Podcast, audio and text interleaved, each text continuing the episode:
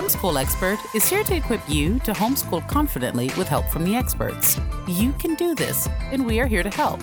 Visit homeschoolexpert.com for video and print resources. Helping you homeschool confidently is our host, Anne Crossman, and her guest expert for today's special broadcast. Hi, friend, and welcome to Homeschool Expert. I am glad you're joining our conversation today with Robin Benoit, author of Jillian's story, How Vision Therapy Changed My Daughter's Life, about what she and I both wish we'd known years ago about eyesight and the developmental needs of our kids. Robin's book was recommended to me by two highly regarded optometrists for our family when we ran into some challenges with my daughter's vision post surgery.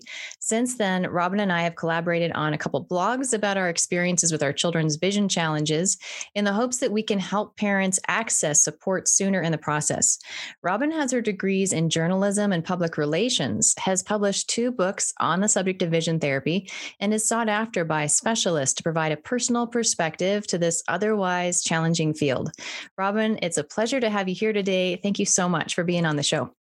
Thank you, Anne. Thanks for having me. My pleasure, of course. Okay, so I remember when I think back the first time I read your book, it was one of those rare, resonating kinds of moments when at the time I felt like I was all alone, blazing this trail with three of our four kids who had struggled with something that's commonly thought of as lazy eye.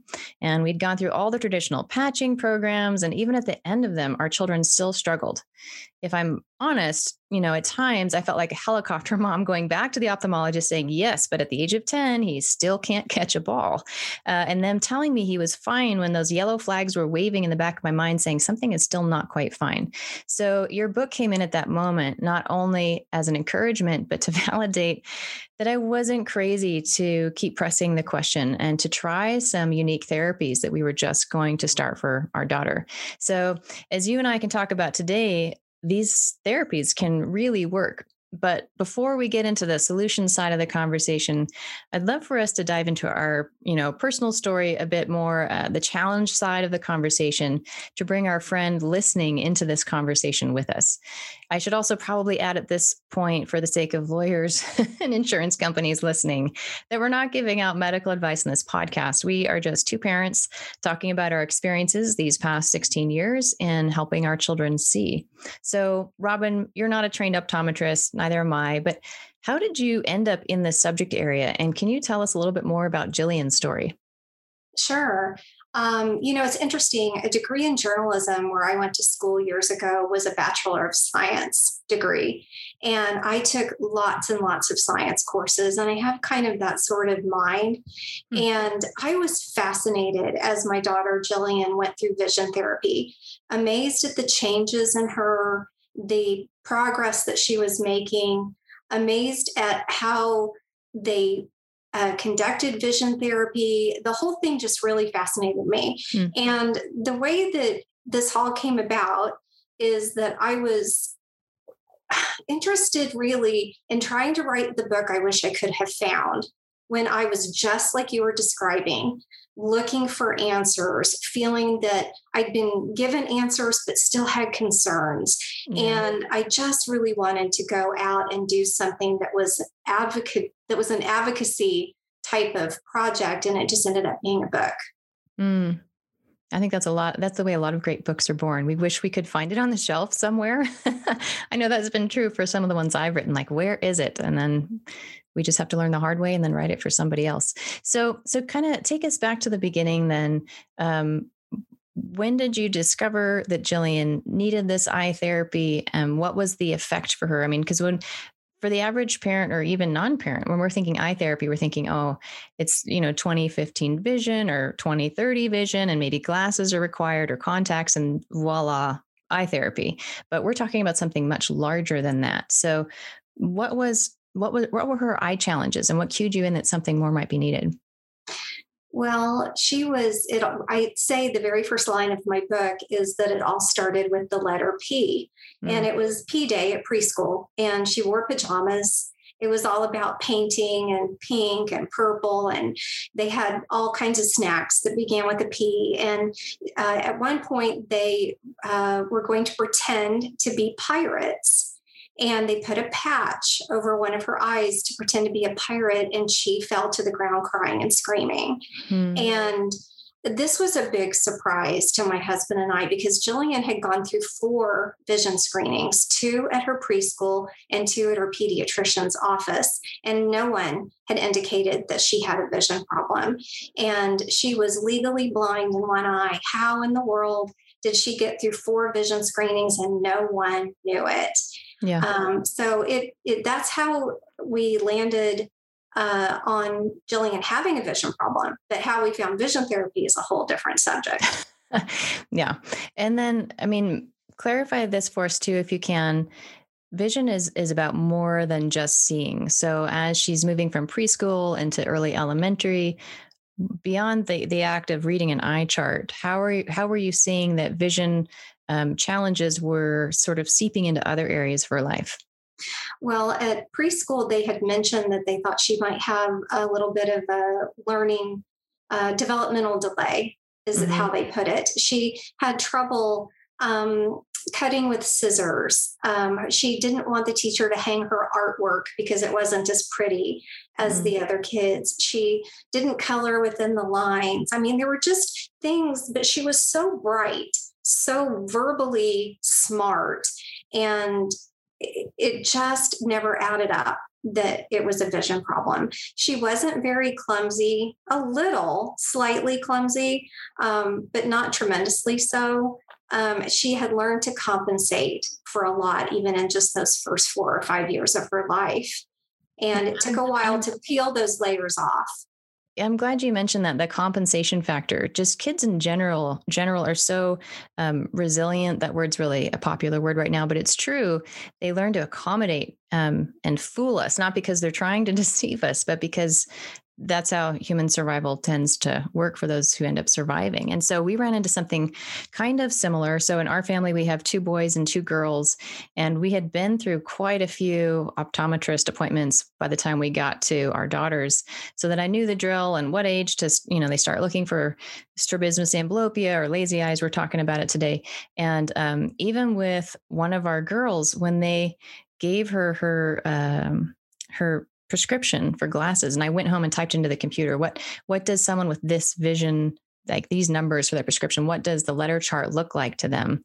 One of her eyes is pretty much completely blind and i just started to cry because i never had any inkling from her now that she's age 3 that she couldn't see me with half of her head. And so yes if she had put on a pirate's patch she would have been completely blind. And even to this day, uh, when we take her skiing, she wears a vest that says visually impaired because if someone skis up fast on her weak eyesight, it's scary for her because she can't register their distance fast enough to protect herself. And and yeah, they they somehow find a way to accommodate and make it through without us realizing there's even a problem because they don't know otherwise. So it's up to us as parents, yes, to look and to be good detectives, but that at the same point, not to beat ourselves up over it because neither party knows something is off. um, so let me let me tackle this this phrase lazy eye for a minute, just so that people don't feel that our friend listening doesn't feel left out by the terms that we're using. Um, lazy eye is a little bit of a misnomer, as you and I know, Robin. Prior to parenthood, I thought it was something obvious I could recognize and see for myself, but it, it's really way more than that. Technically, uh, doctors refer to it as strabismus and strabismus amblyopia, which is the one that Jillian had. Jillian has amblyopia with no okay. strabismus at all. Okay, so we have, and we have the merging of the strabismus amblyopia. So, mm-hmm. um, basically, the idea for for all three of those, it's some variance where that brain selects one eye to use as its primary, and either disregards or can't even use the information sent in by the other eye. Um, so, two of my three kids who did not have a visually apparent weaker eye, meaning I'm not seeing any eye rolls when I looked at them, but when we tested them, all three uh, got information solely from one eye and not from the other. So, beyond the beauty of being able to see through two eyes, can you help explain in layman's terms, Robin, um, about the importance of using both eyes at the same time, or what optometrists are referring to as binocular vision? Like, why does that matter if you have one eye that works? Is that like one kidney that works and you're fine, or, or what?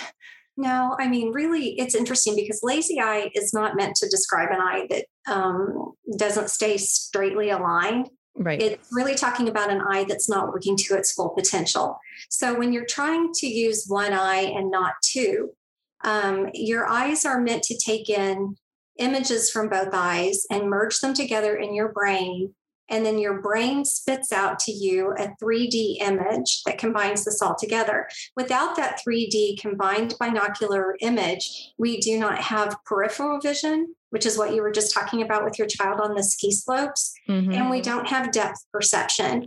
And without depth perception, we cannot judge distance, which children start showing really early on a playground, perhaps. Um, maybe just being more cautious than being clumsy. Um, mm-hmm. um, avoidance of games, not wanting to catch, kick, throw. Um, there's just a lot of things that you can see. And even teenagers, if they get through the system somehow through their compensation skills, driving is a big, big yes. um, revelation when it comes to not having binocularity. We need both of our eyes. Yeah, Correct. We somehow I managed to make it like you're saying to driving age before my parents realized I had a weaker eye. And it was the moment I was driving my mother over the bridge and said, "Do you ever feel like you can just fall right off the side?" And she's like, "Pull over, please." um, it just had never registered prior to then. Um, I don't know if this has been true for Jillian either, but you you know you mentioned some of the ways it can present itself either. I'd love for us to like hover over that for a minute. So I can share my example, and then maybe if that you know ticks off an idea for you if you want to jump in uh, with Jillian as well. So our kids, we noticed actually a decrease in social confidence for a while. With one kiddo in particular, um, did not want to ever leave my side or engage with peers or play, even if it was a super safe, familiar, fun environment. Uh, and it was only when I realized later this child almost couldn't see at all that that's why you know she's attached to my hip is because without me there is sort of her you know wand or guidance stick. She has no idea where in the universe she actually is and that's terrifying um, understandably so. So we saw social confidence confidence challenges um, for sure athletic challenges but then we saw memory difficulties which never really registered in the pediatrician tests that we had run or sort of the traditional eye tests, but that she couldn't remember what she ate for breakfast. Not that breakfast is that important necessarily to catalog, but um, she couldn't remember what her grandparents' house looks like, even though we go there multiple times a year. She anything she hadn't seen for over a week, she couldn't bring to physical memory. And that showed up like first, second grade when we really started you know, paying attention to the fact she doesn't remember math concepts that we've taught her from last week. And it wasn't a lack of intelligence of her part or laziness. It's just that whatever connects the the eye to the brain and helps uh, visualize as part of memory was is broken. So has has Jillian had anything like that where you're you're like this is wow eyes are eyes are doing a lot more than just seeing like I thought. Oh, for sure. I similar along those same lines. Um, it's visual memory. Mm. And I hmm. didn't even know that this existed for a long time. And then I studied about it. And it's basically the ability, your brain wants to take a picture. And yeah. if the picture is faulty, or blurry or there's anything wrong with that picture, then your brain doesn't take a photograph of it and it doesn't save it for you. Right. And that's why this issue is there. So we need the acuity and the focus to be strong so that they can take a good, strong visual memory with their brain and then stamp it, if you will, and keep it there for them. Um, Jillian, you know, we we you circled in about the um, self confidence and I'm going to hit one called and just say self esteem. Mm-hmm. And it just broke my heart so many times to hear her say that she was dumb or yeah. that she was born without the same talent as other children. And that's just heartbreaking for a mother to hear their child say those things about themselves. And mm-hmm. so, yes, there are many, many steps to this beyond just seeing. Right. Yeah. And I would say that for our kids too, that that whole feeling really stupid, they would say of themselves, or I can't draw as well as so and so, or I can't throw or catch as well as so and so. Therefore, I'm never going to be able to fill in the blank.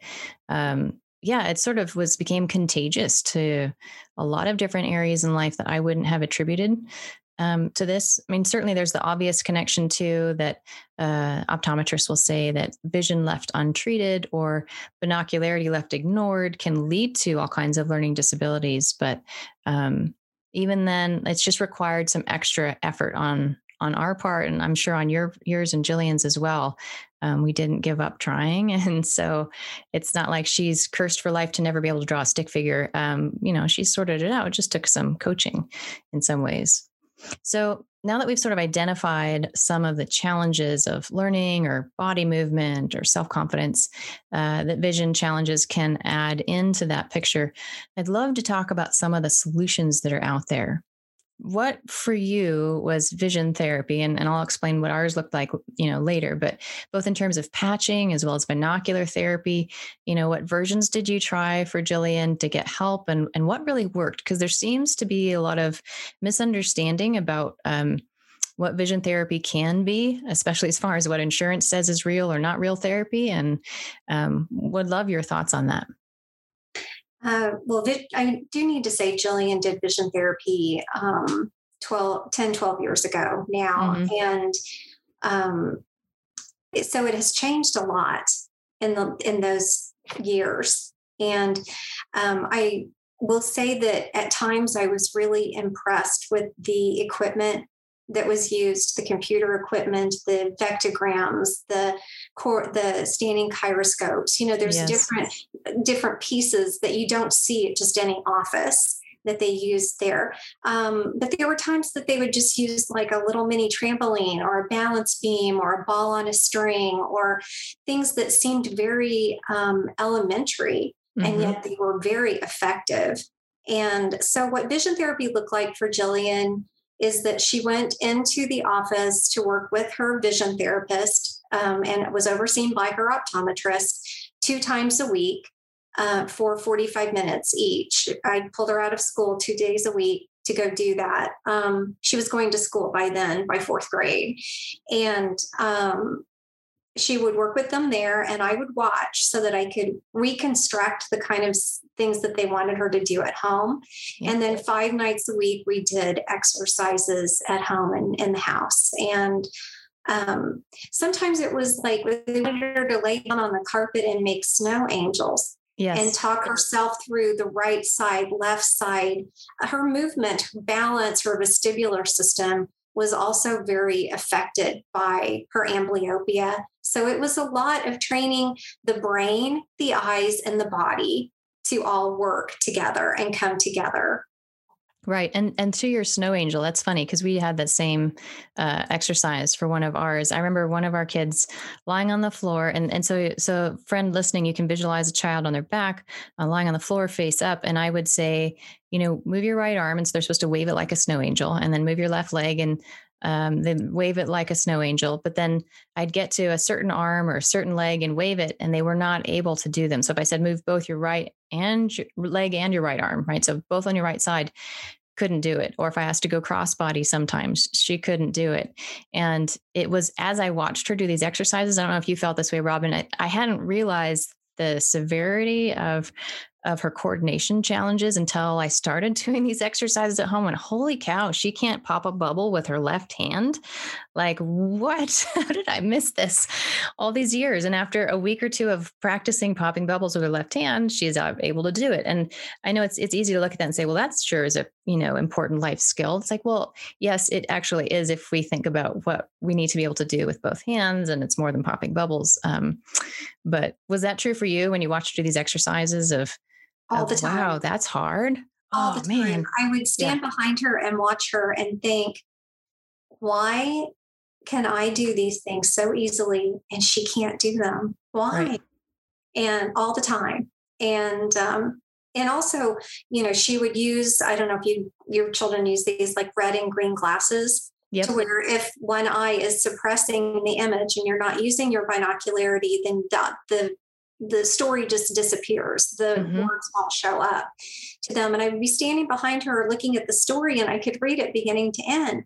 And she couldn't. There were big gaps in there because when she was not using both of her eyes where she should, like she should, um, it was obvious. And over a period of time, we were able to correct those problems. Yeah. And that was it for us too. With practice, she could manage that skill. I think the part that I thought was really cool about the monocular vision therapy was um, at least our doctor had said there's no age limit. So opposed to patching, which we also did, um, patching, you know, and this is currently it could change over time but patching right now they're saying you know eight to by eight to ten years of age it no longer does any good to patch over one eye to force the brain to use the weaker eye but with with binocular vision therapy um, my child's doctor said I could even come in. Uh, you know, I mentioned the falling off the bridge story a moment ago. She said, when you're ready, you can come in and I'll give you some exercises and it's going to make you want to throw up some of them because you're going to have to work on your vestibular, you know, you know, whatever issues. And, but you're never too old. And that was kind of hopeful for me too, to think this is something that's ongoing that my kids can continue to strengthen themselves in and it's not like a one shot and whoops well there was your chance um, did right. you guys do patching also robin with jillian Good, but gosh you're going to open up a big can of worms with that i know quite opposed to it to be honest i am an advocate for patching in conjunction with a vision therapy program yep. but i am not this is where jillian went so wrong and this is where a lot of my book goes and describes our situation she was patched 11 hours a day for three years from yeah. the age of five to uh, almost nine. And looking back on that, I think that that was just cruel and unusual punishment. And that's those are the years we homeschooled because she was mm. trying to learn with her weak eye and only her weak eye, and they wanted her in a patch all day.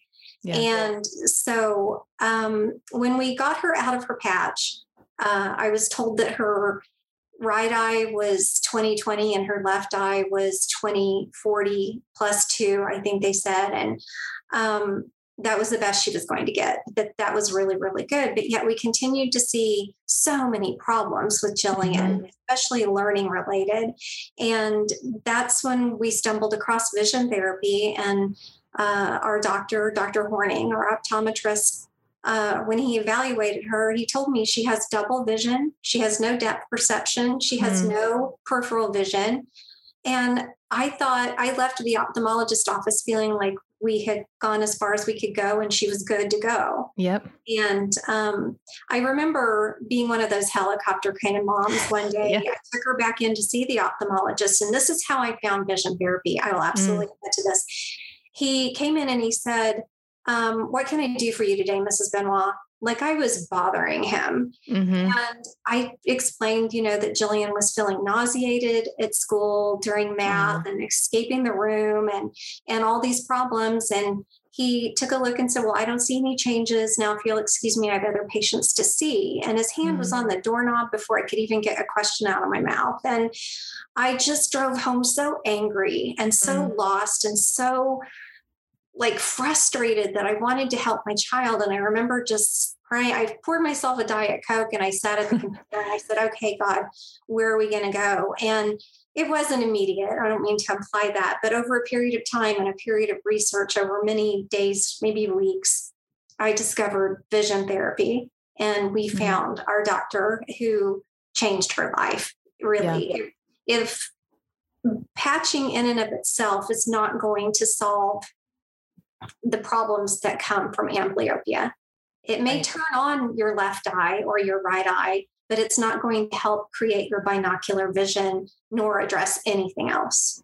Yeah, and and I'm totally happy to piggyback with you on that. With us still both waving our parent flag and saying, "Yeah, we're not medical. Uh, this is not a yeah, medical professional." But, but um, yeah, we had that same experience with our son, who actually achieved 20/20 vision in both eyes after patching for whatever it was, like you said, three or four years of so many hours a day. Which, by the way, is miserable. Have you ever put a patch on yourself? I have, and it's yes, horrible. it's, it's horrible it's so it's like the worst seasick uh, claustrophobic kind of feeling and to think this kiddo has to feel that so many hours for so many weeks on end. Uh, but nonetheless we thought we were doing the right thing and so we uh, you know he did years of patching got 2020 in both eyes and he's the one who still can't catch a ball who can't walk on the curb without falling off even into his early teens um, who is having trouble with executive functioning or or you know various confidence issues it's like what is going on here I thought we had 20/20 vision. And it's because we had we had told both eyeballs to work as if they're in a tube, right? Each eye in a separate mm-hmm. tube, but we never actually asked them to work together as a team.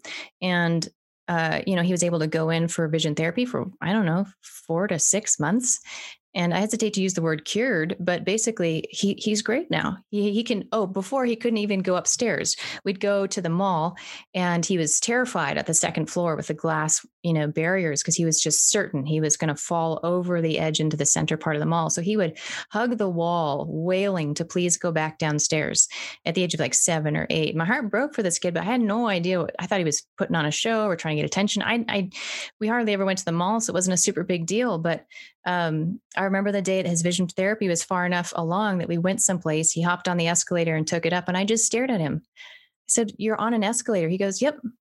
I said, No, you don't get it. You're on an escalator. like, this is massive. I need fireworks. Um, he couldn't do that before. And it was just kind of like, yep, now it's normalized. It's it's completely fine in his head because of the binocular treatment that he received. So yes, sometimes our vision therapist will throw in a patch for um, an exercise or two or a brief period of time, but the goal is to get both eyes working together.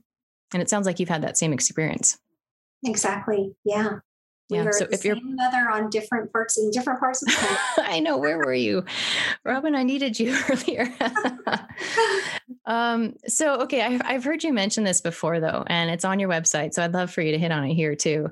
That when you talk about Jillian's story, sometimes people ask you for proof that vision therapy, particularly binocular vision therapy, works because it's kind of. I mean, it's not really a new thing, but it's not considered part of the traditional mainstream you know medical establishment. So when they ask you for proof what do you tell them?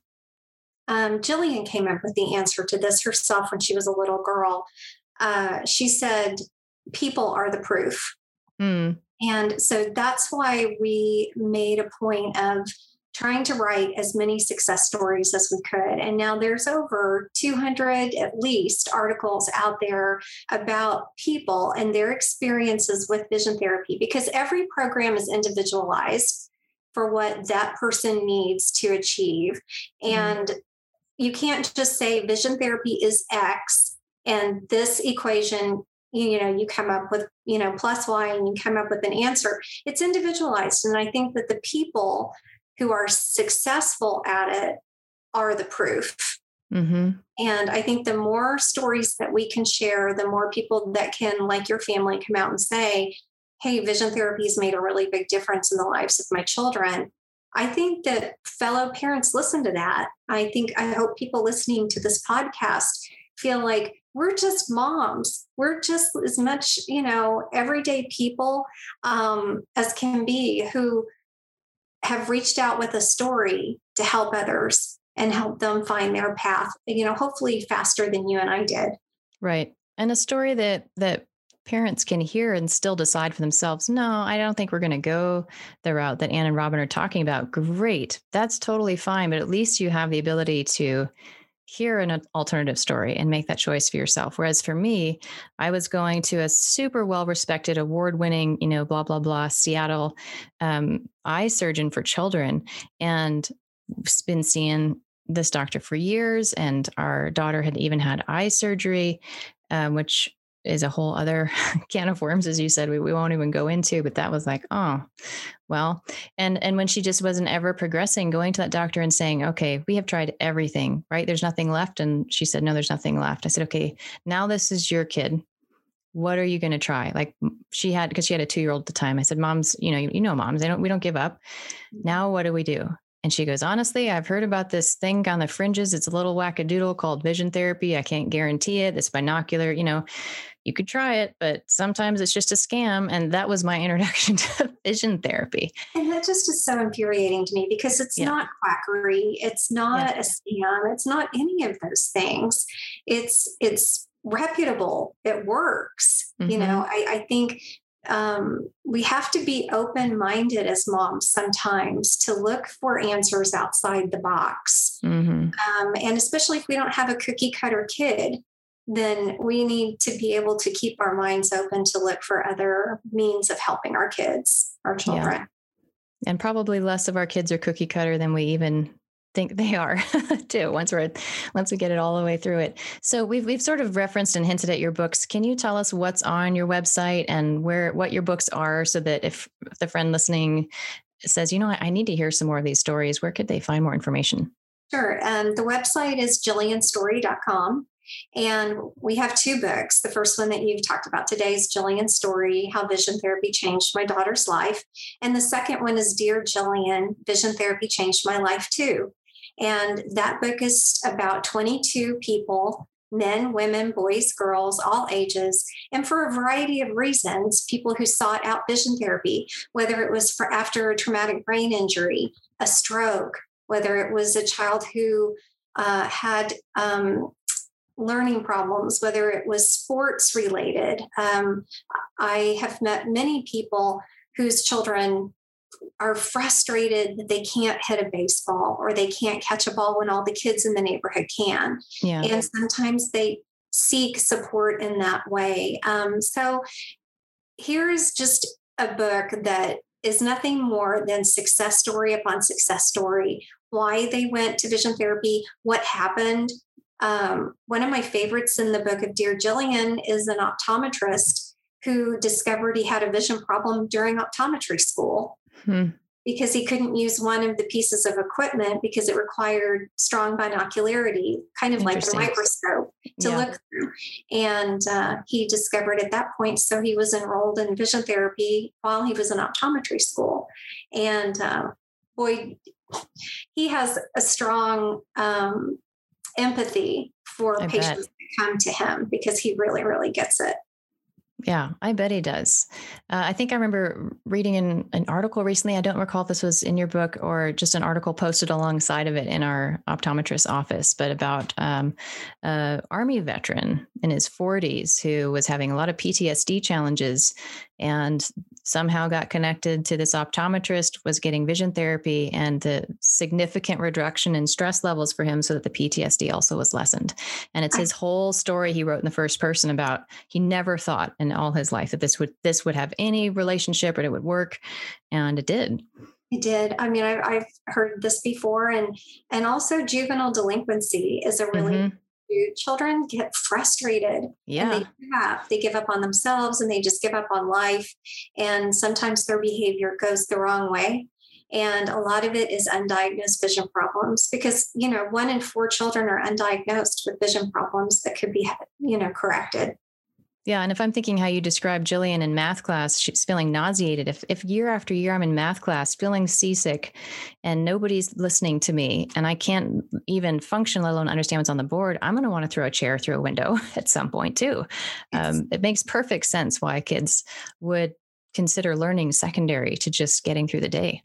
Exactly. Jillian started noticing people, uh, fellow classmates herself, especially about the junior high age I remember one day I got a call from a professor, uh, a teacher at the junior high who was also uh, the football coach, I think. And mm-hmm. he said, I just wanted to ask you about this. Jillian says that this young boy has got vision, undiagnosed vision problems. I just want to know.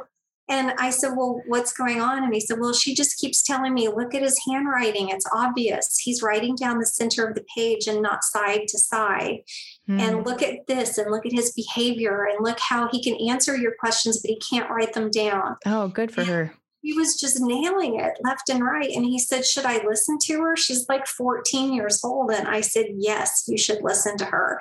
And um, he talked to the parents and they took their son in for uh, a comprehensive eye exam and discovered that he had convergence insufficiency hmm. and that's the inability to maintain your inward eye aim which is we all need to read we all have to turn our eyes in the closer something is to our face yes. so uh, yeah i mean that's it, that's where good for her for speaking up. That's fantastic, and for the parents for giving it a try after, you, like you said, a 14 year old recommended it. I mean, yes. that takes some hum- humility to do that. Mm-hmm. That's great. Yes, open mind. Yes. So then, you know, this is the question I'm sure parents are wondering as they listen: Is she cured, like in air quotes, or able to fully function in her studies or sports or social world or you know if, if we're going to even turn it differently what kind of hope can we give parents whose kids might be struggling with vision issues uh, let me give you tremendous hope here. Let me tell you about Jillian today. She just turned 22 and she is about to graduate from college with a degree in human sciences, child and family development. She has a 3.75 grade point average. That's incredible. And she is about to take her entrance exam and apply for optometry school. Yay, we need her. She wants to be a vision therapy doctor. She wants to really specialize in pediatrics. Mm. She has achieved everything she's ever worked hard for. And I think the thing about vision therapy, Anne, that really speaks to me, is that it just took away the roadblocks that were there. And once the roadblocks were out of Jillian's way, she soared and she just took off because as long as she's willing to work hard for it, she can achieve anything that she wants in life. And so she is a huge success story to this day. And somebody asked me once if we'd ever write a third book. And I jokingly said, maybe Dr. Jillian from her own perspective. and yeah. now that's coming closer and closer. I can just see that being on the horizon someday. And um, she has never needed tune ups, she's never needed extra support. Mm. She, um, she's done really, really well. I mean, she just has I don't even know, more than surprised. That's not even the right way to put it, but she has definitely surprised me and or I think herself. She's um, got a great attitude. Her self esteem is just right on par with where it should be. Um, she's a delight. So I'm, I'm so proud. glad to hear that. Yeah, congratulations to you all. That's a team success story. I know the parent role is so many hours behind the scenes on that. So honestly, Robin, my hat's off to you. And when Dr. Jillian comes out as a book, please hail us so we can promote that. In fact, your book right now is promoted as one of the resources for parents uh, on Homeschool Expert because I think it's something all parents should read so that we know what to look for in our kids or our kids' friends, as Jillian did in her classmates. And and that's just part of being a good community member. So I want to circle back then a little bit earlier where you said you were homeschooling early elementary years while she was undergoing a lot of this vision therapy. Uh, what did you do to supplement her education while you were spending all this time? Because it is a lot of time, you know, when you add it all up um, on vision therapy. Were you worried she was going to get behind academically or, you know, never going to be able to read? Or, or how did you sort of counterbalance some of that? Well, I had not planned to homeschool. Uh, it was not something that we had ever discussed, had ever thought about. And basically, I got a call from her kindergarten teacher uh, at a private school who said that they wanted to hold Jillian back and not put her into first grade because they mm. said she wasn't able to really um, write with her pencil well, to spell words, you know, and that using wearing a patch created um, some issues for her in the classroom. And um, my husband and I thought about it for a long time and talked to Jillian about it and consulted a few other people and decided no, we weren't going to hold her back into kindergarten, but we would homeschool and see where she was capable of going. And I enrolled her in the Calvert School, which is mm-hmm. a, a learning homeschooling program. They have an actual school in Baltimore. And I enrolled her in the Calvert School because I didn't know uh, what curriculum to pick. I I needed more of a structure for us, and so I used them and the virtual teaching option that they had, so that other teachers were looking at Jillian's work as well. And I pulled uh, at the time Jillian was first grade, and her big sister Annalise was in third, and we took Annalise out of school and homeschooled her alongside Jillian. So I was working through first and third grade, second and fourth grade, et yeah. cetera, with two children. And we did um, quite a bit of oral. Um, as Jillian got to where she could see better, I used the computer a little bit more. Um, and she, we read a lot. Um, mm-hmm. I I read to her a lot, and uh, we took it slow. I mean, yeah. there were times I think that probably some parents got through these lessons much quicker than we did, but we took it slow. And uh, I supplemented them with uh, PE at the YMCA. And you know, I remember the first day we went there, I dropped them in the gym and I went upstairs to work out and I was on the elliptical machine or the treadmill or something. And there was this big window and I could see the kids in the gym below me. And they were playing dodgeball. And Jillian was just standing in the middle of this gym screaming because balls are coming at her and she can't. See them till they're right in front of her face or they were coming yeah. from her peripheral vision. And I ran down the stairs like my shoes were on fire and blazed into that room, only to discover she wasn't really crying. She was screaming and squealing, laughing. I thought it was so funny. And I thought, oh. how this is funny. It's dangerous. And yeah.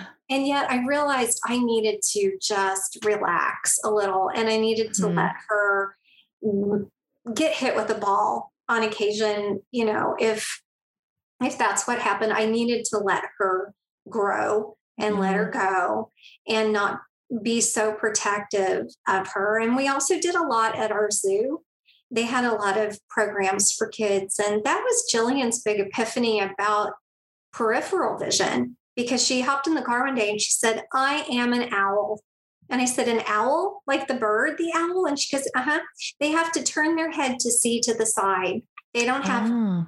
side vision. And she goes, I don't have side vision. I have to turn my head to see. And I thought, wow, that's huh. so perceptive for like an eight year old kid yep. to know and figure that out. And so I loved homeschooling. I really did. It was really the children that wanted to go back and have more friends yep. and more activities and do things we couldn't do at home, like learn a musical instrument, be in a choir, be in a play, you know, those kinds of things. And so that's after we were told that Jillian was fine after the patching and before vision therapy is when we started her in regular school. Yeah. And that's great. She had that time at home with you to wear the patch to not have to worry about ridicule. Um, you know, eh, for all we've said about patching so far, to just to not feel like that was one more thing she had to carry along with everything else. So it's a, it's a great reason to homeschool for a season. And we were grateful to be able to do the same when our kids were were doing that. Okay, so I know we're getting kind of the end here, Robin. So I have a bit of a softball question for you, but I want to make sure we're super clear on this point because it was something I certainly wasn't aware of going into parenthood. Uh, and that is what age should parents seek out vision therapy? Um, and is a pediatric eye exam sufficient to pointing out any eye challenges or, you know, what has been your experience? And then I'll throw in mine when you're done.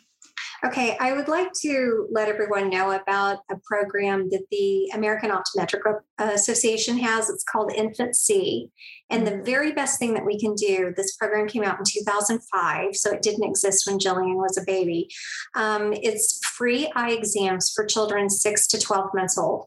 And that is the very best place to start. Mm-hmm. Um, then I would say after that, um, a comprehensive eye exam with an optometrist not your pediatrician's office, not your ophthalmologist's office, but an optometrist's office, because they are really focused on vision, whereas ophthalmologists are concerned about the eye health.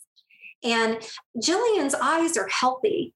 It has nothing to do with that. It is an eye brain connection issue. And I found it really interesting that 50% of our neural tissue is directly or indirectly related to vision. And mm-hmm. everything that happens in our brain comes through our eyes.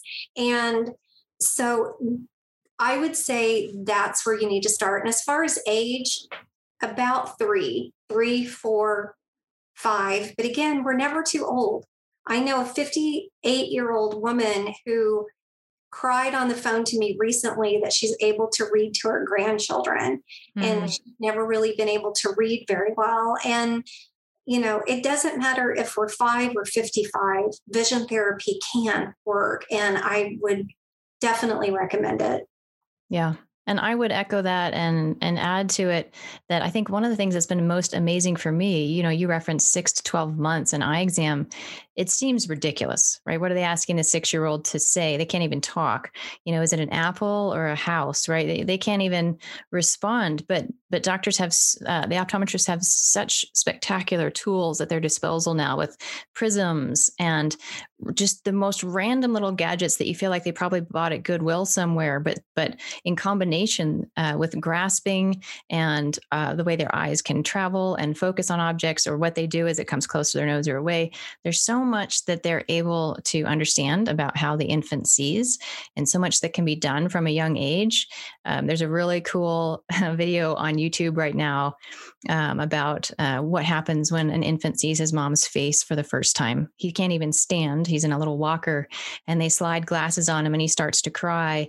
And she goes over to console him. And then his eyes turn to her and he sees her for the very first time. And he just beams at her um, because he can actually make out her face. You can try to YouTube some of those descriptions and see it for for those listening. But um, children at any age can certainly be tested. And then if if there's family history of any eye issues, uh, it's uh, great to just assume they're they're passed down through the gene pool. For us, we have all four grandparents and both parents of our kids all wear glasses. So we just kind of considered it was a given and took them in from the time they were tiny and certainly haven't regretted doing that. So for those listening, can't do it too early. You surely surely can't hurt them. And uh, like you were mentioning, Robin, there is this program available now. Can you tell us about it one more time where parents can find it?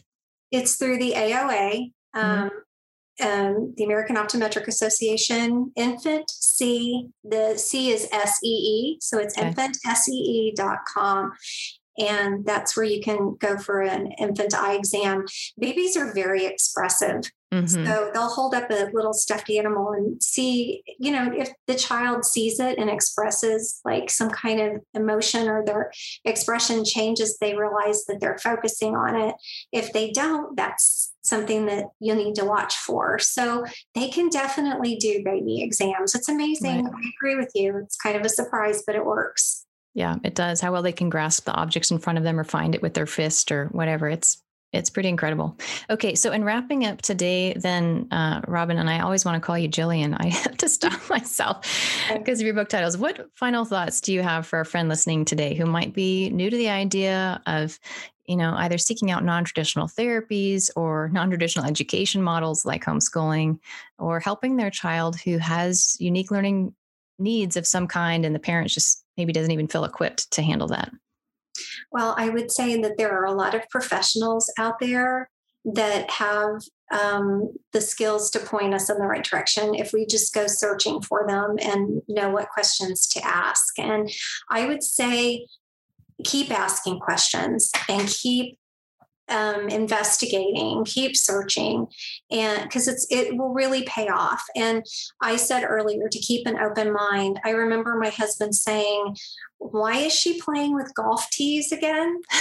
And I said, "How much does this cost?" Yeah, yes, exactly. and I said, "It's working. Do not question it. It's working." Mm-hmm. And you, if it if you find something like that and say about vision therapy, I mentioned earlier, it has changed so much. If you looked at it five or 10, 12 years ago, look at it again. There's virtual reality aspects to it. There's amazing home computer programs now. Mm-hmm. Um, there's definitely um, value in seeking a second opinion, a third opinion, to go back and look at it again, even if you discredit it once before. Um, that's my advice is having your child um, achieve things in life and be happy is worth it's well it's just priceless is it, it not? is. so yeah. um, i think uh, that would be my advice. You said it earlier moms don't give up. We don't. We may sit down and relax for a minute but we just don't give up that's right. Not when it's about our kids and and dads too. For you dads listening, we know you're fighting for your kids too, and so important. So, Robin, thank you so much for talking with me today about what you've gone through these past. Well, I thought it was 16 years, but it's, it's far longer now in 20s, um, both in your career as mom and author and home educator. I really appreciate your transparency in this journey, and and especially in your books when you talk through, you know, sometimes how hard it is or how hard it's been for you personally and, and guilt or, you know, just grace and the balance between those. So I know your resources are going to be an encouragement to many. And for those listening, it's Robin Benoit, and you want to look for Jillian's story when you're looking for the books. So thank you for being here. It was my pleasure. I hope it's been helpful. I'm sure it will be. And friend, thank you so much for joining us today. I hope you're walking away from this conversation feeling equipped to better teach the ones you love. See you next time. Thanks for joining Anne Crossman on our podcast, helping you homeschool confidently with help from the experts. You can do this, and we are here to help. We invite you to follow us on social media and subscribe to our podcast so you stay up to date on the latest resources. See you next time.